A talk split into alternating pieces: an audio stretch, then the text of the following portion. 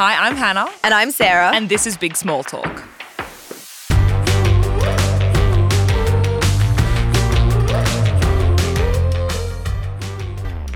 This is the podcast where we try and cover the entirety of the news cycle from the serious to the frivolous all in one place. Because loving pop culture doesn't mean you don't understand politics. and today we're going to talk about the voice to parliament, the Cyrus family feud, employment law changes, the Hollywood strike, Qantas, and Joe Jonas and Sophie Turner. But first, we would like to start by acknowledging the traditional owners of the land on which we're recording today, the Gadigal people, and pay our respects to elders past and present. Before we get into the headlines, do you have a personal headline of the week? I do. So uh, this is so this is cu- so cute. I got an email on Sunday night at like 9:30 p.m. from a mum, but it was from her email account, but it was a boy in year 3 named Zachary who had to do a presentation in class on an influential Australian and he did me. That is the cutest thing So I've ever he sent me the PowerPoint and I put it on my Instagram story. It made I literally sobbed, and then all my family members like messaged me from the video of me sobbing. And they're like, "This is so ugly, Queen. You look so bad when you cry." Keep you humble. Yeah, and then my favorite cheek follower, who's 89 years old, messaged me and said, "You look so honest when you weep, Hannah." I love When you weep. That's she's my favorite cheek follower. She's 89. She's an absolute slay queen. Anyway, Remind me to use that word more because weep is just so much more dramatic. So much more dramatic. but anyway, the update is for everyone. I got a message from Zachary's mum, Emma, this morning that he was supposed to do the presentation yesterday, and I'd emailed him back and he'd included that in the presentation as an update. But I got the message this morning that Zachary got really anxious yesterday when he had to give his presentation because he's so scared of getting up in front of the class that he went to sick bay instead, which, if you're listening, Zachary, is totally understandable and normal. And slay to you for knowing you weren't feeling good and getting out of there. But I'm just It's just the cutest thing I've ever heard. the best part of him was that in his email, Zachary sent at the end of the email, I think my mum is in love with you, but she is married, and then just bye in caps lock. Zachary, I love Zachary. That PowerPoint- Zachary's being raised well. Honestly, that PowerPoint could end wars. Like Zachary's mum, Australian of the Year. Go Emma. We love Emma and Zachary. I'm gonna meet them at some point. I'm you sure. have to meet them. We're coming for you. We're coming for you. So yeah, they're, they're my queens for the week. Thank you. Shout out. What's yours? oh, I have no no presentations for me. I don't even know. Nothing's really happened for me this week. I've been in just like a bit of an erratic mood, I think. I've been decided I really want to go away at the end of the year. And I nearly in like just like a bit of a manic moment last night booked flights to New York. And then I Oh. didn't, thankfully, because that would have been ridiculous. And I slept on it and I woke up this morning and thought, that was a lot. I. I kind of love it though because my mind immediately goes to we haven't really organized it if either of us want to travel what we're doing. Like, I was thinking like I wanted to I decided I was like, what am I gonna do for New Year's? I don't want to be in Australia. No one wants to be in Australia for No New Year's. No one I'm wants gonna go be. to New York. And I was like, with what money? that's money? really fun, Sarah. Yeah, I think it's inspiring that you, you all the Skyscanner tabs on your laptop this morning. You No, were it like was. having a visceral It reaction. was. And I Yeah. woke up this morning, I was like, you would be in financial ruin if you made that decision last night. It's like that. If I quit my job now, I could live for seven days comfortably before I died. If I retired today, I mean, it's not off the table, but we're going to put more thought behind it. We're not going to do it in an erratic one night decision. But I think it's aspirational. Make a Pinterest board, get moving. that's what we're going to do. Let's go. All right, let's get into the stories. The Indigenous Voice to Parliament referendum will take place on October 14 of this year.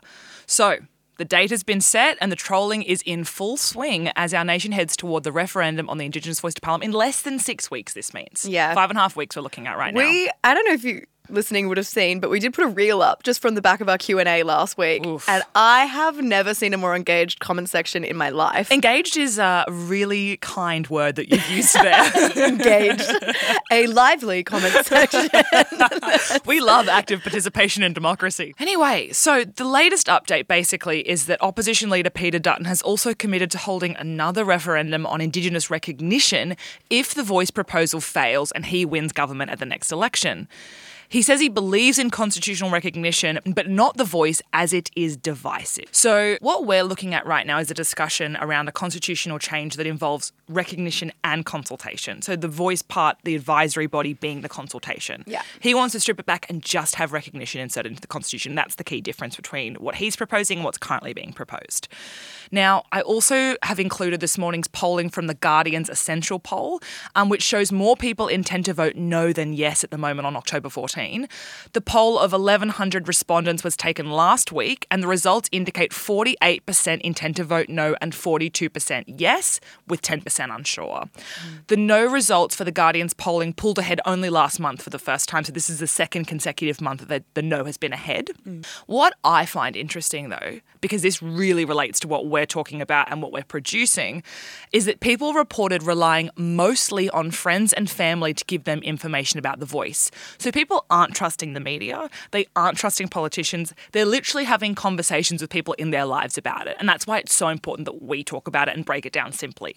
Because it makes sense that that is such a big part of it that people just don't trust the government, mm. and fair enough. Yes.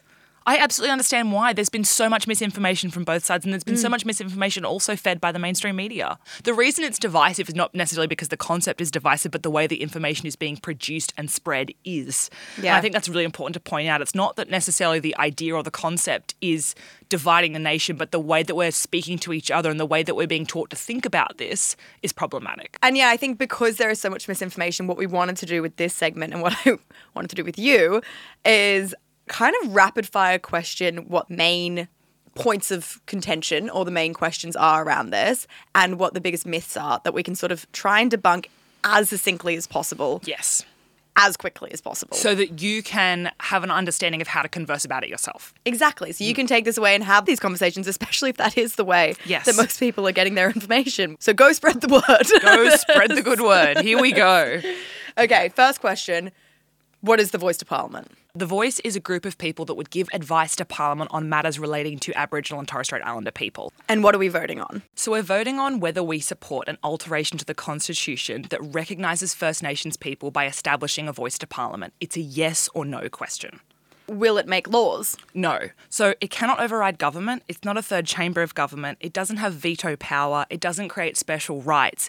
It's literally an advisory body that gives advice to Parliament on matters relating to Aboriginal and Torres Strait Islander people. Okay, so how come it can't just be legislated then? It has been previously, but they've been inserted and removed by different governments with different agendas. So the way they've been set up has been different, the way they function has been different, but basically constitutional enshrinement ensures it's not vulnerable to the whims of these political parties. It means it always exists, but the form it exists in can be changed over time to make it more effective. Why would we need a voice when we already have Indigenous members of Parliament? Parliamentarians are elected by constituents in their electorate. So they represent all Australians of a particular area that they are the member for. They make policies and laws for all Australians, not just Indigenous Australians. The voice should be an independent advisory body that isn't affected or influenced by political parties. Okay, so what about this argument that there isn't enough detail, we don't have the detail, if you don't know, vote no? Mm. We aren't voting on the detail because if we were, we would be cementing that in our constitution. And if we wanted to change that, if the voice wasn't functioning effectively, we'd have to go back to a referendum. So essentially, what we're voting on is if we support the voice in principle. But if you want to see a proposal that's been endorsed by the Australian government and has been co designed, you can at voice.gov.au. So if you want to access some proposed detail, you can, but that's not what we're voting on in this referendum. Will constitutional recognition cede the sovereignty of First Nations people? No. So the question that we're being asked doesn't relate to colonisation, native title, or self determination. That's not what we're being asked, and that's not what we're discussing. The constitutional expert group advising the Albanese government has confirmed that the details of the current question will not see the sovereignty of any group. Okay, so what about these people that are saying that the Uluru Statement from the Heart is 26 pages long instead of just one page? This is misinformation being spread by Peta Credlin. It is not a 26 page document, it's a one page statement, it's 440 words. What Peta Credlin is referring to is she believes it's this hidden agenda that is being concealed from voters. It's not. The additional 25 pages that Credlin is referring to are actually available to the public to read, and they're actually the minutes surrounding the context and development of the Uluru Statement from the Heart. So it's not the Uluru Statement itself, it's not this hidden agenda, and it's not these conspiracy policies she's claiming exist. You can literally access it online if you'd like. So, what about people saying that it will end land ownership? Like people, like farmers worried that their land's going to be taken off them. Yeah, this is really common rhetoric coming out at the moment. This idea that we'll have to pay to go to the beach or pay to dig a hole or ask permission and all of this sort of stuff. It's misinformation. It's not what we're being asked. It's not part of the alteration to the Constitution. And it's not what an advisory body would have the power to do because it can't override government or make laws. What people are misunderstanding here is that when the Albanese government was elected, they committed to implementing the Uluru Statement from the Heart in full, which includes voice, treaty, and truth. On that, and I feel like these questions will be combined now. What is treaty? Because another thing that we're hearing is treaty before voice. So, a treaty is a binding agreement between two or more states or sovereign powers. It usually involves a period of negotiation where the parties make agreement on a series of points. We don't know what those points would look like because we haven't negotiated them yet, right? But I think that what we're talking about here is acknowledgement of the grievances of Aboriginal people, um, self government, different aspects of you know what I think it is? I think it's more likely to be that if the government wants to approve a mine site or you know they have to look at whether there's aboriginal heritage listing there they have to actually consult first nations people and not blow up sacred sites. Like i think it's actually more accountability in terms of how those processes work more than it's about farmers having their land taken. Do you know what i mean? That's not what's going to happen here. It's not that we'll have to pay to go to the beach. I think that's ridiculous and that's misinformation. We obviously aren't negotiating a treaty and that's not what we're being asked at the referendum. I think it's really important to come back to this basis. If you're having a discussion with someone someone, treaty is not what we're voting on. What we're voting on is whether we support a group that advises government on issues related to First Nations people. That's it. Beyond that is a different discussion. And I think it's really important that we come back to centre with that conversation. Hopefully, that was helpful for some people. Sometimes you just need it succinct as possible, and hopefully that that was that. yeah, we want it to be simple and straightforward so that you can have conversations about this with your family and friends because that's what's impactful here in this discussion. And, you know, I also want to acknowledge that the progressive no, I want to really combat this conservative no and the misinformation there, but I really want to acknowledge the power and strength of the progressive no and say that I think they make really valid points that we should all continue listening to. We should all be listening to First Nations people from both sides of this discussion. And we should be remembering how we're conversing and it should be with respect. I, you know, I think it's important to acknowledge I will be voting yes in the referendum and I agree with the points of the progressive no and I want to continue listening to those. But for me, this is an opportunity to move forward and have potential positive change. And I want to support all of the First Nations people on the yes side who want to see non First Nations people step up and support them. And so mm. for me, this is positive, potential, impactful change. And I think that a no doesn't get us anywhere, but I think a yes gives hope. I think as well, I wouldn't want to be the one to stand in a way mm-hmm. and to make that call when polling is still showing that 80% of Indigenous people want this yes. Yeah, absolutely. Even if I don't agree that it's going to be the be all and end all, that's not my position. yeah, and I get that a lot of people say, like, why is this even up to us? And I get that, but we all have to hit the polls on the 14th of October and we all have to make our individual decisions. And I think that should be an informed decision no matter how you're voting. But I think that at the end of the day, listen to both the progressive no and the yes campaign intently. Mm. Despite what I'm sure were promises of two Christmases and nothing changing, Miley Cyrus is stuck facing the perpetual downside of being a child of divorce. we can make that joke. I can make that joke because my parents are divorced. and I can laugh at that joke because I am also a child of divorce. uh, and that's dark humor. okay, pretty much. Tish Cyrus, Miley Cyrus's mom, got remarried, and despite Miley giving her away, and being the maid of honor at the wedding ceremony, uh, a few of her children just blatantly didn't attend, mm. which is kind of like adding to the. There was already suspicions that there was a bit of a civil war brewing within the very famous family. But before I get into it, I kind of want to give a bit of a family tree because they're quite complicated they and they're a huge family. Keeping up with the Kardashians. They could be. Mm. Someone should give them a TV show. No, I don't know. Maybe not after reading all this. so Tish, Miley Cyrus's mom, was married to Billy Ray Cyrus uh, for nearly 30 years before they announced their divorce in April last year. Obviously, we know Billy Ray Cyrus from Hannah Montana, played her dad on the show as well. And Achy Breaky Heart. Achy Breaky Heart, Butterfly Fly Away. Oh, slay Butterfly Fly Away. I know. And then during their time together, Tish and Billy Ray welcomed three children daughters Miley and Noah, and then a 29 year old son named Braison. Mm-hmm. Noah sings one of my favorite songs of all time ever, and that is July. Have you ever felt happiness? That song is tragic, the, and I love I, it. it's in my um, playlist called "About to Drive My Car Off a Bridge." Sorry. It's a great song. It makes me cry. Um, we also know her as like Miley's little sister who would appear in her YouTube videos. Braison, I don't know. Apparently he has music out too, but yes. that was not one I recognized as much. Um, Tish also has two older children, Trace Cyrus and Brandy Cyrus from a previous marriage. However, Billy Ray actually adopted them back in 1993 when him and Tish first got married. Trace is Metro Station, if you need a reminder. Shake It, 17 Forever. I loved Metro station. Oh, I remember it blew my mind when I first realized that they were related because Mm-hmm. he is nothing like the Hannah Montana image. Like he is the tallest, lankiest, head to toe tattoos. oh my gosh, I remember seeing photos of him being terrified. terrified. Huge earrings and like the Spaces? spaces and the like emo flick black hair. I was like, that is not my. I refuse to accept that as my Cyrus's brother. But I also not- love Shake It so much. So Like, good. On top of this, Billy Ray also has another 31 year old son named Christopher, which I had no idea about until I researched this. However, he does not have a close relationship with them and is very Oh. much out of the spotlight. Okay, fast forward to now. Tish gets married to the Prison Break star, Random. I've actually never seen Prison Break, Neither. but people seemed pretty excited over that fact. Photographs of the ceremony came out. You can see Miley, Trace, and Brandy were all part of the wedding party. They looked amazing, while Braison and Noah nowhere to be seen. Instead, as we now know because they posted about it, Noah and Braison were together. They went to Walmart and pretty much had like a little photo shoot together, like and mm. put it all over socials, like making it really clear they're not at that wedding.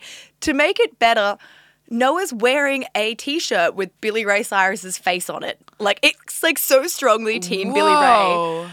Trace Cyrus then got in on it and posted a very cryptic photo to his socials on the day of the wedding, which was like a framed old family photograph of him, Miley, Brandy, and their mum. So the kids that were at the wedding as like their own family photo.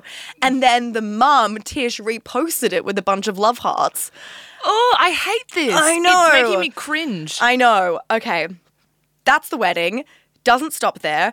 Another fact that I think icks me out a lot that I think is playing into this feud is that Billy Ray Cyrus's fiance, Firerose, is 33 years younger than him. oh god. 33 years. It was also revealed recently that they met on the set of Hannah Montana, which, if my maths is correct, means that she was roughly 14 years old when they first met. Oh Jesus. Yeah, like I know she was like older when they started going out, but like, oh, that's a big age gap. That's Achy, age gap is a whole breaky que- heart. Oh, age gap is a whole question in itself. Oh, I could yeah. debate that for ages. Icky though. They've also just like Billy Ray and Firerose have also just released a song together called Plans and went on Good Morning America last week to perform it and gushed over each other, saying they go together like peanut butter and jelly. I feel hmm. ill. I feel ill too. I also want to point out that in the midst of all of this, as you've probably seen on TikTok, Miley Cyrus has come out with a new TikTok series, which is kind of was released in conjunction with her new single, Used to Be Young. Great song, by the way. Really heartfelt song. In the TikTok series, she pretty much timelines her life from like when she was born until now. And she does talk about her dad quite a lot in it. And she says that when she was born, like her dad had the number one country song in the world. Um, and she speaks really beautifully about her dad. And she gets really emotional when talking about it. And she said that he grew up opposite to her in many ways. And that's why their relationships with fame are so wildly different. And I, thought this was really interesting. And I thought, yeah, I thought this was really interesting. She said, when a crowd loves and adores her dad, it's like healing a childhood wound for him, whereas she's always been made to feel like a star. So she doesn't need that in the same way. I thought that was so fascinating. I just thought that was a really interesting video because she was talking, she was so emotional during the video, like she was crying in it. But I really liked that she was also talking about like the ego of celebrity and talking about how it's mm. not normal for people, like for artists to tour for years and like the relationship between like audience and being observed and like as a star that's weird and she was so grounded about it and then comparing that to her dad but being so compassionate and being like that was everything for him but it was never everything for me and that's why I have a healthier relationship with it I just thought it was so fascinating this is a really good story this is such good coverage. it's coverage really good. It's really good. I also, I mean, this is kind of a side note to the like family feud at the moment, but I also thought it was really interesting when she spoke about that 2008 nude photo shoot she did. yes because I remember when that photo came out. Pretty much, she looks she looks like a child. She, she is a child. She, looks is. very young, and she's wrapped in a bed sheet and Yeah. wearing red lipstick and like tousled hair, and Bareback. like, bareback, and this like. Kate, and when this photo was released, everyone was like, "What is going on?" Like she is a child. it was really that like first moment of anti-Disney Yeah. but also her like isn't it that her family were on set Yeah, well, that's what she revealed in this TikTok series. She said actually her little sister Noah took the photo, like sitting on the photographer's lap. She clicked the camera, and the whole family was on set. And exactly as we would have thought at the time, the point of the shoot was to be the complete opposite of what she calls like the bubblegum pop star mm. image that she was known for, and that they knew it was going to upset so many people. And then she added really brilliant choices from those people looking back now. Interesting. Because I guess it did what it needed to do. I remember this photo so well. I remember like she had to go on 60 Minutes. She was doing interviews all the time because it was this massive scandal at the time, like the sexualization of a child and like the ethics around it. I remember the story so clearly. Like that mm. photo is in my mind. But I mean, I feel like that was only the start because then, like, do you remember like "Can't Be Tamed"? Her song. Oh, but that and she was was in a cage later. and she was dancing in a cage, and everyone lost their mind Yeah, over that but too. that was years later. I remember like when the time of our lives came out, that album, and that was the Can't Be Tamed. That was after Can't Be Tamed, I think. My mum was like, "This isn't a Christian woman." I remember my mum sitting me down and doing that, and I was like, "What? Like, I who cares? It's Slay." Like, Yeah. I just remember it being so controversial for years, up until after that 2013 Wrecking Ball, We Can't Stop period. Robin Thicke. My thoughts on this whole story, going back to the family feud, is that it's just so so sad. Maybe it just feels more personal to me, but I'm just I think what's sad about this more than anything is when in families that are going through divorces when kids don't stick together. I think that's what breaks my heart the most because Usually, the best part of the divorce is that you have a really strong bond with your siblings. Yeah, that well, that is part that you go either way. Yeah, I think, and, and I think when it goes tragic. when it goes the way that you are taking sides and then like becoming mini adults involved. Yeah. I think that's the worst part, and that's clearly what's happening. And it's so sad because Noah and Miley seemed so close before this. I believe that it'll all work out though. Like I'm very much of the belief that this is like that open wound period and that it will heal and it'll be okay. I actually believe that. I know, but a wedding's such a big moment to miss. I know, but I think I think it's just happened in quite quick succession. Not to make any mm. judgment calls on anyone, but I just think it's quite fresh still. that's the update. Employers who deliberately underpay their staff could face jail time under new legislation introduced to Parliament by the government this week. The coalition opposes the bill because apparently they think that's quite all right. So, the Albanese government has introduced numerous industrial relations legislative amendments, including its Closing Loopholes Industrial Relations Bill, which is estimated to provide labour hire workers up to $511 million a year more in pay and gig economy workers up to $404 million more. Well, that's a good point because gig economy workers have pretty much no. protections. Yes. Yeah, because they're independent contractors, so they don't have the standard like protections and safety at work that we do as employees. Mm. But I wanted to first talk about what wage theft is because there's not really like a formal legal definition. And I think that people think of like a boss breaking into your house and stealing out of your bank account, right? It's not actually what it is. So, wage theft is generally described as employers who fail to provide their employees with legal entitlements. But it's not just income, it could be things like superannuation, annual leave, sick leave payments. Like if they're deliberately withholding or not paying you correctly, the basically the legislative amendments that are being proposed would change that from it being a civil course in court to a criminal course of action. So they mm. could face jail time or massive fines. Huge. Yeah. It's particularly prominent in hospitality industry, in the retail industry, and with service workers like cleaners and security. So these are often lower paid industries too, which is where it hits people most. So some of the other changes are that under the proposed laws that have been introduced to Parliament this week, companies with more than 15 workers will be forced to pay labour hire staff the same wages as those engaged under enterprise agreements. So the Fair Work Commission will be given the power to make orders forcing employers to pay employees and labour hire workers the same amount. So, what is labour hire? So, labour hire is a type of employment where a worker is hired from an agency for a short period of time.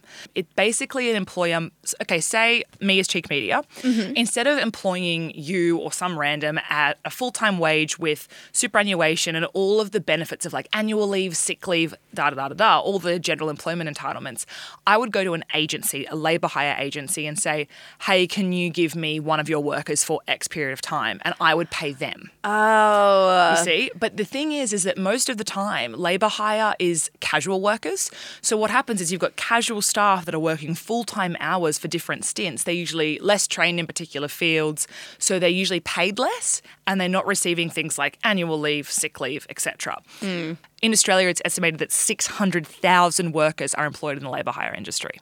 So this is massive. Right? This is a massive industry and it allows businesses like Qantas, which we're going to be talking about a bit later, to cut thousands of jobs and instead hire labor hire employees that aren't protected by union employer agreements. So what they have to be paid, the standard base rate is the award rate, which is lot Which is lower, right? which is lower. So the entitlements are less, the standard wage is less. It's basically a big loophole.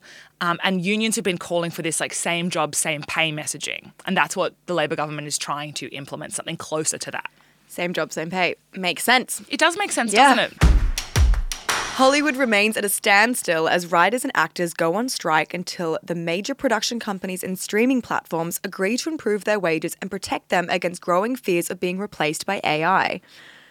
Whew. Yeah. This, I mean, you've probably already heard about this because it's been pretty major and it's been going since May this year. But I wanted to talk about this because there is really no sign of this ending anytime soon. Like, I think they're now saying that maybe March they're predicting that Oh, something will happen. ages. Yeah. It's not budging. So I think we're going to keep seeing this pop up. And we saw it pop up again this week because Selena Gomez got absolutely slammed. She essentially posted a photo or a series of photos from the set of Only Murderers in the Building, her TV oh, show. yes, yeah, with Steve Carell. Yeah, and Yeah. she was like missing this at. Oh, oh, so tone deaf. But then it kind of just gets swept under the rug. That girl could get away with anything. Like, I mm-hmm. don't know why, but like. Some people like her are like very forgivable in the public eye, I find. It seems that way because I I was thinking about this. If if another actress had done that, they would be crucified. Mm. we love her. We love Selena. know, She's Maybe Tay that's a hot friend. take, mm. but because I do love Selena, but I was like, wow, she. No, anyway, I think that's a hot take. it's a hot take. Anyway, if you have missed this, we're going to get into it for a little bit of context. So, this year alone, Hollywood has dealt with two of the biggest strikes in recent history. Right now, almost all current TV and movie productions are being affected. Affected productions include Stranger Things, Euphoria, Saturday Night Live, Deadpool 3, Gladiator, the new Avatar, the new Lion King, Hacks, The Handmaid's Tale, American Horror Story. Like it goes on and on and on. Pretty much nothing can happen right Holy now. shit. Yeah, yeah, yeah. And many actors have been out protesting that you probably would have seen. They've been out front of the studios. Jason Sudeikis, Aubrey Plaza, Daniel Radcliffe. You may have also remembered the like the whole lead cast of Oppenheimer actually walked out of their premiere as well. So that was Emily Blunt, Matt Damon, Florence Pugh, Cillian Murphy, all walked out. So can you just backtrack for me? So can you tell me who is involved? Yes. So earlier this year in May, the Writers Guild of America, the WGA, went on strike. Shortly after then, in July, they were joined by everyone in the SAG AFTRA union, which is the Screen Actors Guild and the American Federation of Television Radio Artists. So SAG AFTRA represents roughly 160,000 people in the entertainment industry, and that's even bigger when you then consider the WGA also already being on strike. So basically, what's happened is that on July 12th, the contract between the SAG AFTRA members and the major studios and streaming platforms expired, and it was time for them to renegotiate. Unsurprisingly, the studios and the major platforms have refused to meet the unions with their with what they're asking for in a fair new deal. So they're at a complete stalemate. What are they asking for though? So it's fairly complicated, but I would say the two main things is improved compensation um, from streaming giants and incorporation of protections from artificial intelligence. So the artificial intelligence is really interesting and really important, and pretty much the unions have very real fears that it will replace their work. So essentially, if I could break it down like three things. First thing is, writers feared that studios would start generating AI produced scripts and that would then only need rewrites, um, which pretty much means that they could cut writers' rooms in half um, and only have a few writers just doing an edit on what would be an AI generated script. Writers also wanted to ensure that their screenplays and their scripts and other material they've written in the past won't be then used to train AI systems. I know. Very interesting. And then this is and this is what blew my mind. So Duncan Crabtree-Ireland, Stop. is Great name. great name. Sorry. Great name. I had to stop you there. Duncan Crabtree-Ireland. Keep yeah, going. Yeah. He, so Duncan is the SAG AFTRA chief negotiator, and he revealed in a proposal he received from Hollywood studios during a press conference, which honest to God sounds ripped out of a Black Mirror episode. He said In this groundbreaking AI proposal that they gave us yesterday, they proposed that our background performers, so extras essentially, would be scanned, get a day's pay, and then their companies would own that scan, their image, their likeness, and would be able to use it for the rest of eternity on any project they want with no consent or compensation. Essentially, they can recreate you as and put you in the background of whatever they want then for the rest of the time. Terrifying. I know. Oh, that is Black Mirror. It is black. I'm pretty sure that is an episode. Like yes. Yeah. And unlike um, voiceover artists is another thing because they can replicate your voice with AI really easily. My entire TikTok right now is Harry Styles AI covering Taylor Swift. AI is yeah, Yeah. it scares me. I feel like such an old person when I talk about AI because I'm like, no. but I think that people become so scared that they just tune out. But this is terrifying. I know, I know. So, what can actors and writers not do during this strike? Bringing us back to Selena Gomez, they cannot post and promote on social media. That's a big oh. no. They can't do personal appearances.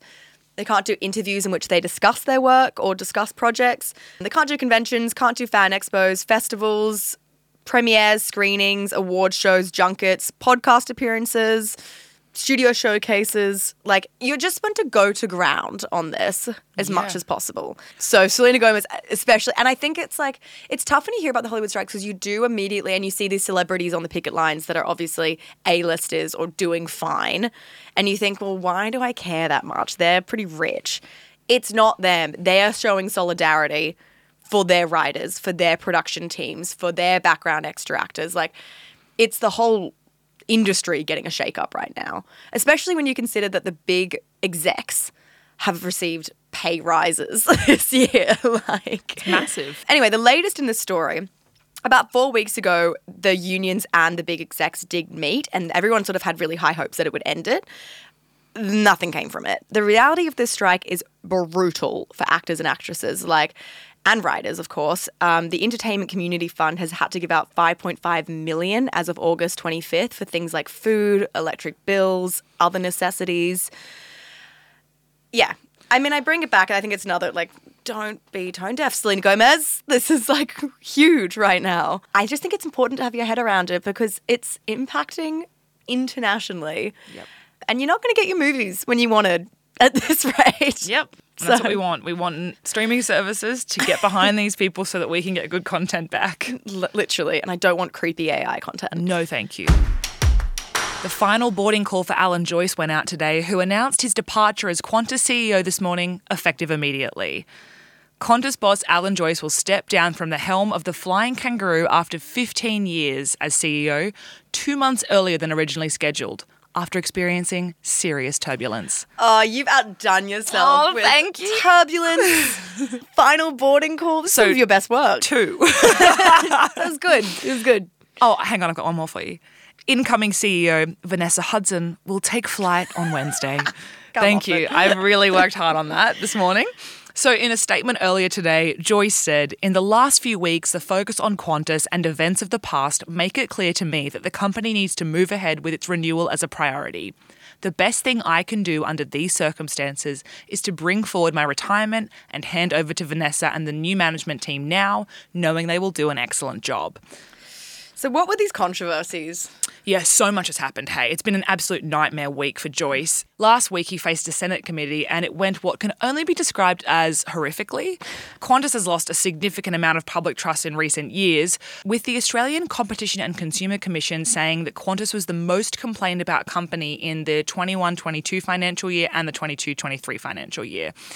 There are just a mountain of allegations and controversy, so I'm going to run you through some of the big hitters and the key issues that were covered during the inquiry. Yeah. So last Thursday, the ACCC also announced it was taking Qantas to the Federal Court of Australia, alleging Qantas advertised and sold tickets for thousands of flights that had already cancelled, um, It's not. but hadn't removed from sale. So they were charging people for cancelled flights that they knew were cancelled. Yeah, and we're not talking like a couple of flights. The ACCC alleges its investigation identified that Qantas cancelled almost one in four flights in the period from May to July of last year.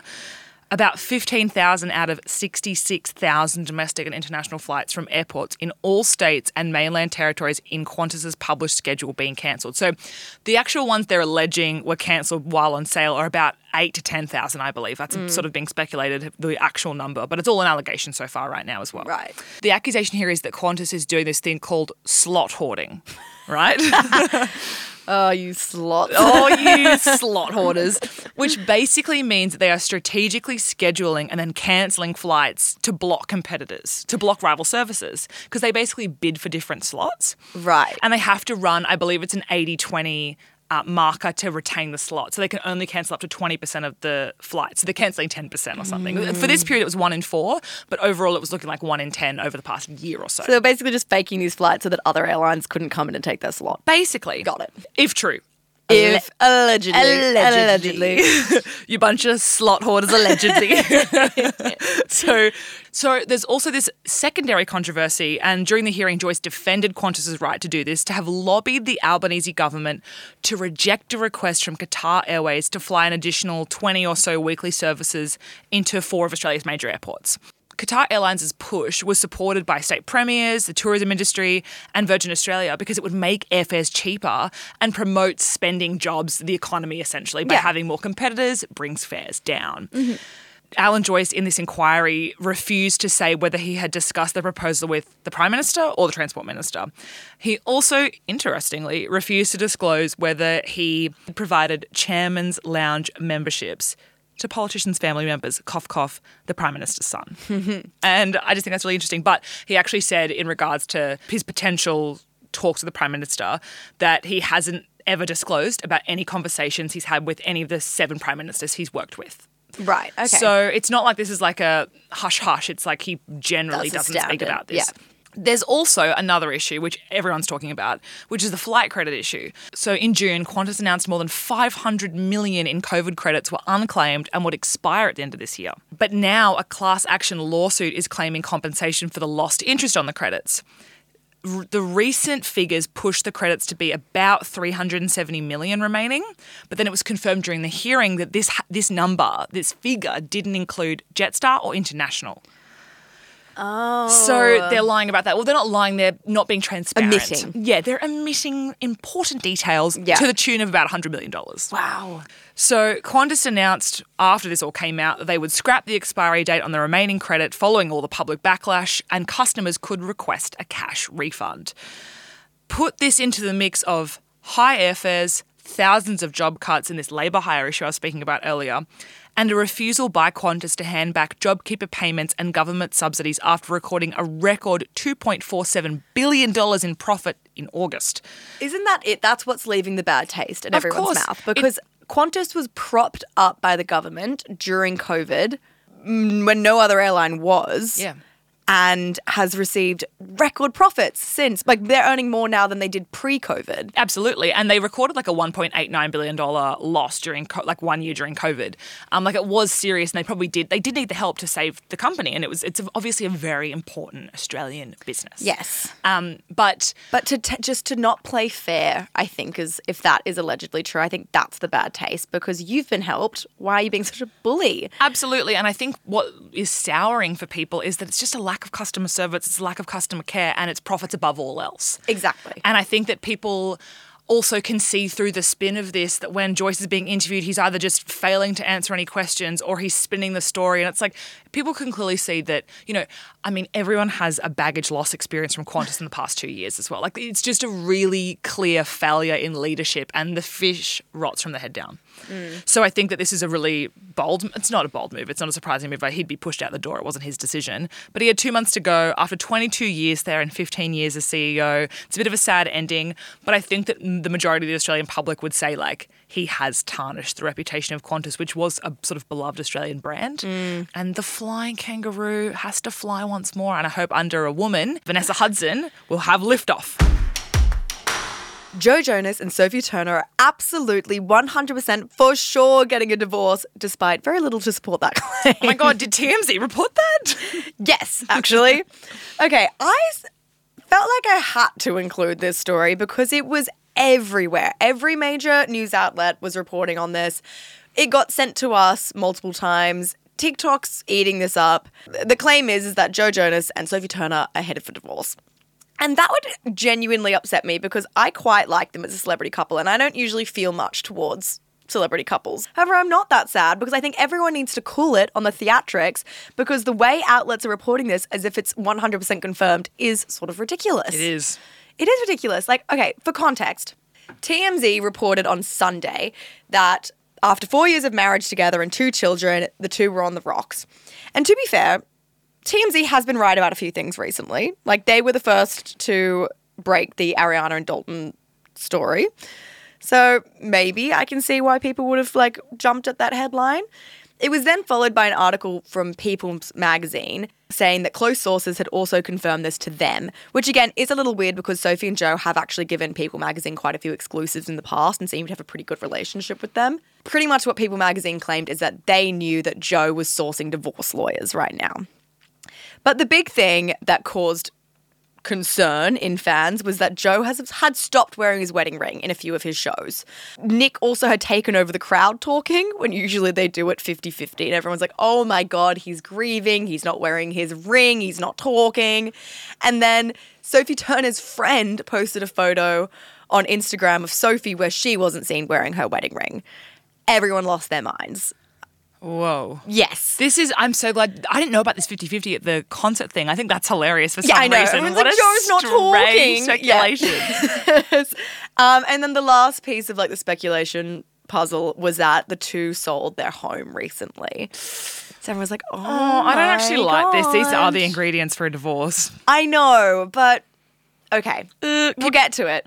People also, I mean, I, I don't know if I should go down this rabbit hole, but like, as it's being like reported and speculated, people seem to think that if they were splitting, it would be due to Sophie's mental health issues, which she's actually been really open about in the past. And to do a little bit of like deep diving, like back in 2019, she told the Times about it, which was like when she just got married to Joe then. And she spoke about her mental health in the context of her being so young on the set of Game of Thrones. And I just thought it was really interesting. She said, having your adolescence being displayed in public, that's something I really wish hadn't happened. Being in the age of social media when that's happening, I think I would be a much saner person if I hadn't been documented from 13, your most awkward, uncomfortable, unsure of yourself years. She then said that when her and Joe met, she was going through a phase of being very mentally unwell and that he ended up having to give her an ultimatum. He said to her, I can't be with you until you love yourself. I can't see you love me more than you love yourself. And she said, that was something, him doing that, I think he sort of saved my life in that way. Wow. Yeah, I just thought that was really interesting. And then she told the Times that they did actually once break up for a day before their Vegas wedding because of that as well. Um, it was the worst day ever, but you know, back together. That same year, the Jonas Brothers released a song called Hesitate, which Nick described as Joe's love letter to Sophie. And it is pretty much all about helping your partner through troubled times. It's a I haven't listened to the song yet. But I'm I going will. to I today. am you going have to. sold I am the story going to me so well. Okay. However, as interesting as all the above is, and obviously that's what everyone is kind of like referencing and going back to, I still don't believe a word of any of this because he quite literally posted on Instagram one day ago wearing his wedding ring. And then he returned to the stage in Austin wearing his wedding ring again. And Sophie was spotted in the crowd last night. Oh. No, I know. This story is incredible. What a maze you have led me through, Sarah. Amazing. And that's what everyone's doing. You're leading everyone through this maze just to be like, and nothing's happened. Like that is that is this story. Like she was in the crowd, she was dancing. I will eat my hat if I'm wrong, but it seems like no one has a problem. Like I think they're fine. I will eat my hat. I will eat my rat. And now I, I had to talk about that whole story. What I wanted to talk about was Olivia Rodrigo's Slay answers in the Guardian article. Oh, I should go and read that. You should go read that. The juiciest part of it is the reporter pretty much says, like asking her about Vampire, her song. They were like, some fans think this is about Taylor Swift. And Oh. she kind of gives the most insane answer. Wait, I'm going to read it out because it's actually really This is really fun. Yeah, so in the in the article, um, they say like specifically that line, "bloodsucker, fame fucker, bleeding me dry like a goddamn vampire." Like they were like fans really believed that was about Taylor Swift because if you don't know, Taylor Swift took I think like her and Paramore were like with the Good for You, and then it was like the Deja Vu was after one of Taylor Swift's songs. I think they took in the end fifty percent, which is an insane cut. Yeah. And she said, How do I answer this? I mean, I never want to say who any of my songs are about. I've never done that before in my career and I probably won't. I think it's better to not pigeonhole a song about being about one thing. She laughs nervously. I was very surprised when people thought that. There are several songs about being gaslit by chaotic older men. But I think that's at least a redirect. I don't know. I think she could have been like, oh, that's no. But she was like. I'm like, so surprised. you know what I mean? I would like to see her answer that question. That's what I want. I want to think see it. have The, been the laughs giggling. nervously is the whole thing. I think she would have been giggling. laughs nervously. But pretty much the whole article, you should go read it because it really does go through how much she gets sort of scrutinized for plagiarizing songs and how sort of, and I think it's ridiculous. but it's it's actually a really standard practice. The way that they sample is everything is all reused Yeah, to quote her song directly. no, but every like major song is like the same four chords. anyway, that's what I want to talk about, and now I'm talking about a very fine marriage. Apparently, No, I I'm so sorry for sending you the Joe Jonas story and being like, we have to do this. Now it's time for our Q&A segment now that we're done with the headlines. Uh, if you have a question that you want to ask us, send it through to our Instagram inbox at big small talk underscore pod. But this week's question I think is very interesting. I'm very passionate about it. yeah. The question is I am dying to hear your thoughts on what JB wore to Hailey Bieber's product launch party. I actually wrote this as a story this week, and then I got sidetracked by Olivia Rodrigo, and then I got sidetracked again by Joe Jonas. I'm so sorry for all of the maze that we've been through. There's so many pop culture stories this There's week. so many. And to be fair, with this Q and A section, we don't actually like to just do a story that could have been its own story. We typically like it to be something else, but this one was just so fun. but I like it when there's a story and the question is a bit broader and more expansive, but it relates to something. I think Yeah. this does that well. okay, essentially what happened is Justin Bieber and Hailey Bieber went to a Rhode, which is her skincare lines. Like they had a launch party for the strawberry glaze lip treatment. Um, it was at a Krispy Kreme in New York, but it was like a proper launch event, and it's like a big deal for her. Okay? You are such an expert. I love it. I just simply love it. Anyway, It was a big deal for her. It was a big deal for her. It's it's a it was her business day. Yeah. And she looked incredible. She like she was in this tiny designer strapless red mini dress. Stepped out of the car and was like, this could be her best look of the year. Behind her, Oh. let me paint the picture. Justin is wearing grey jogging shorts, a grey zip up hoodie without anything underneath it, and a pair of bright yellow crocs. To take it further, if you're with me, he had the hood on and tightened over his face. So it was like sort of just his little Yeah. face. And then had a pink cap over his head, almost floating. Like it's not on his head, it's like just like perched You just above. popped it. You've just popped it on the top like a top. it's sort hat. of like a primary school kid would have. It then just like I started looking into it. There are so many instances where Hailey Bieber looks incredible and Justin Bieber looks terrible next to her.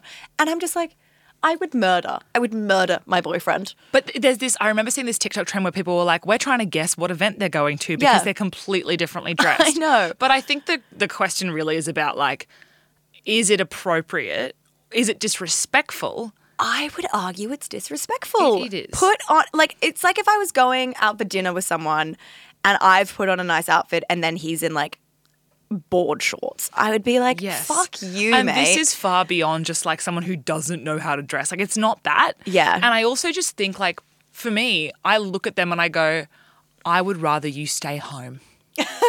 because it actually feels so disrespectful and it's so attention grabbing and just like inconsiderate. But then the flip side of the argument is maybe he's just Adam Sandler coded and he's comfortable and Hailey doesn't care and he can do what he wants. I don't know if I've just been brainwashed by what video footage I'm seeing, but it's beyond just the outfit. It's actually about the demeanor.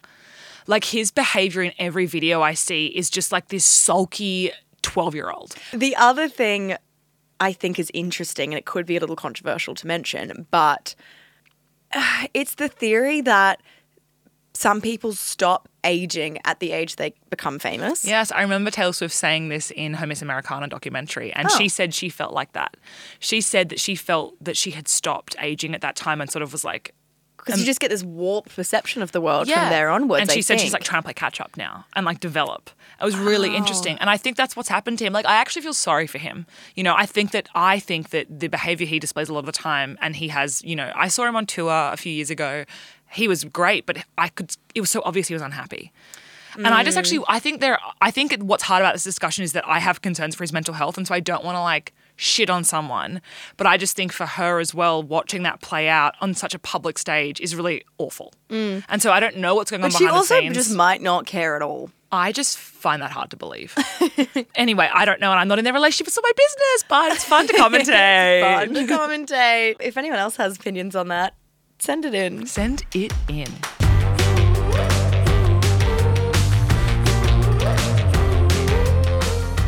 Thank you so much for listening this week, and please rate, um, Review. review, Follow, tap, the, bell. Thank you guys so much for listening. We'll be back next week. See you next week. See you next Tuesday. See you next Tuesday.